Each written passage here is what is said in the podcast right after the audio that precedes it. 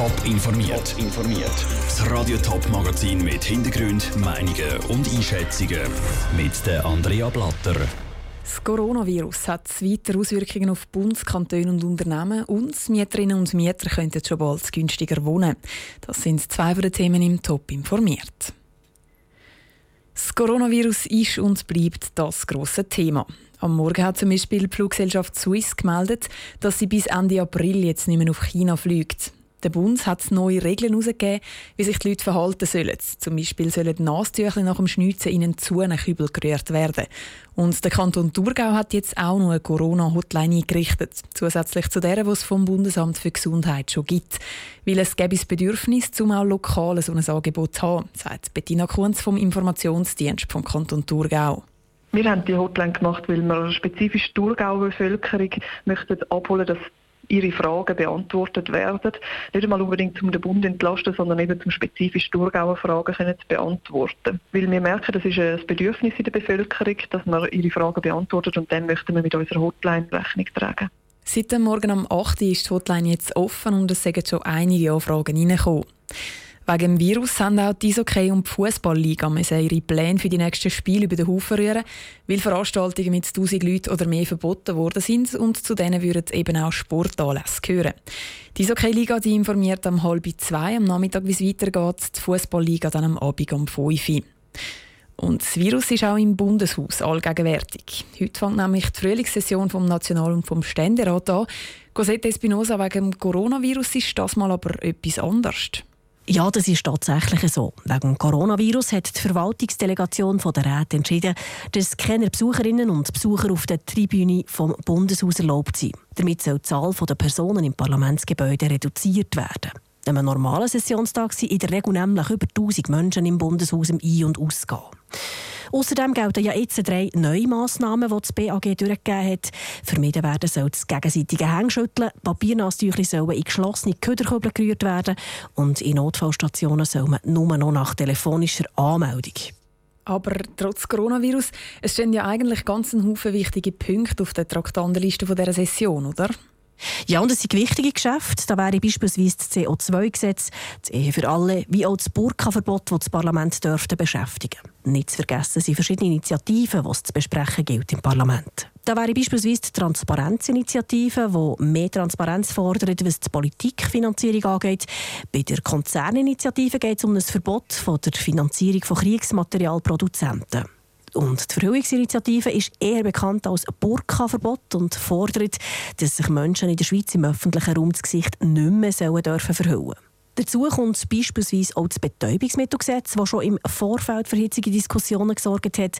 Da geht es darum, die Frage zu klären, ob und unter welchen Bedingungen vor allem die kontrollierte Abgabe von Cannabis soll erlaubt werden oder eben nicht. Es wären also durchaus noch wichtige Geschäfte, die diskutiert werden, aber eben wegen der ganzen Corona-Panik ist die Frühlingssession fast ein bisschen vergessen gegangen. Wie geht es denn den Parlamentarierinnen und Parlamentariern mit dem Ganzen und wie präsent ist das Coronavirus im Bundeshaus? Im Bundeshaus stehen Desinfektionsmittel und Mundschutz bereit. Allerdings hat sich im Vorfeld schon der ein oder andere Politiker skeptisch zu Wort gemeldet. Beispielsweise hat der SVP-Fraktionschef Thomas Eschi sich gefragt, ob die Massnahmen so überhaupt länger. Er hat sich je nach Risikoeinschätzung auch die Absage vor Frühlingssession vorstellen Andere Politiker wiederum warnen vor unnötiger Panik. So hat der Tessiner CVP-Politiker Marco Romano gefunden, er vertraue auf die Behörden und hat keine Angst. Man darf also gespannt sein, wie die Stimmung dort tatsächlich ist, im Bundeshaus, wenn es heute Nachmittag losgeht. Danke, Cosette Espinosa, für die Einschätzungen von Bundesbern. Die Session der Räte startet dann für den Nationalrat um halb drei am Nachmittag und für den Ständerat um viertel ab vier. Abgesehen vom Coronavirus hat es am Morgen noch gute Nachrichten gegeben für alle Mieter. Der Referenzzinssatz ist nämlich auf ein Rekordtief gesunken. Das Bundesamt für Wohnungswesen hat den Satz von 1,5 auf 1,25 Prozent gesenkt. Der Niki Stettler hat vom Comparis Finanzexpert Frederik Papp wissen, was das jetzt für die Mieterinnen und Mieter bedeutet und was sie machen müssen, um so eine Mietzinsreduktion geltend zu machen. Grundsätzlich bedeutet das für Mieterinnen und Mieter, dass man beim Vermieter ein sogenanntes äh, Mietzinssenkungsbegehren kann stellen. Die äh, Senkung von dem Referenzzinssatz bedeutet, dass man ähm, bis zu 3% Mietzinsreduktion kann beantragen Und haben alle Mieter das Anrecht auf die Mietzinsreduktion oder gibt es da spezielle äh, Ansprüche, die erfüllt sein müssen? Äh, grundsätzlich haben alle äh, Mieterinnen und Mieter Anspruch auf die Mietzinsreduktion. Es kommt eben darauf an, der Vermieter kann natürlich äh, sagen, ja, aber er kann auf Ortsüblichkeit zum Beispiel verweisen, dass die, der Mietzins schon ähm, der Ortsüblichkeit entspricht. Er kann auch gewisse ähm, Kosten noch geltend machen. Es gibt noch eine Ausnahme, wenn der Mietvertrag an die Tür gekoppelt ist, dann kann man da leider keine Mietzinsreduktion einfordern. Und wie kann man diese Mietzinsreduktion einfordern? Was muss man konkret machen? Konkret, man muss ein Schreiben verfassen ähm, an Vermieter, am besten per äh, Einschreiben. Dort nimmt man am besten Bezug, dass ja jetzt der Referenzzinssatz äh, gesenkt worden ist, von 1,5 auf 1,25 Prozent und dass man jetzt darum äh, quasi eine Senkung vom Mietzins beantragen. Wichtig ist, ähm, dass man das möglichst schnell macht, das Schreiben, ähm, denn die Reduktion kann immer erst auf den nächstmöglichen Kündigungstermin erfolgen. Und was muss ich machen, wenn äh, der Vermieter dem nicht entgegenkommt oder da ablehnt?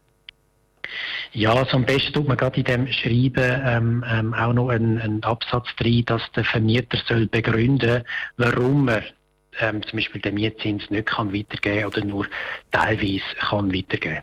Der Finanzexperte von Comparis, Frederik Bob, im Gespräch mit dem Niki Stettler. Der Referenzzinssatz der wird jeweils vierteljährlich festgelegt. Das heißt, im Juni kommt dann heraus, ob die Mieten weiter sinken können. Top informiert, auch als Podcast. Mehr Informationen gibt es auf toponline.ch.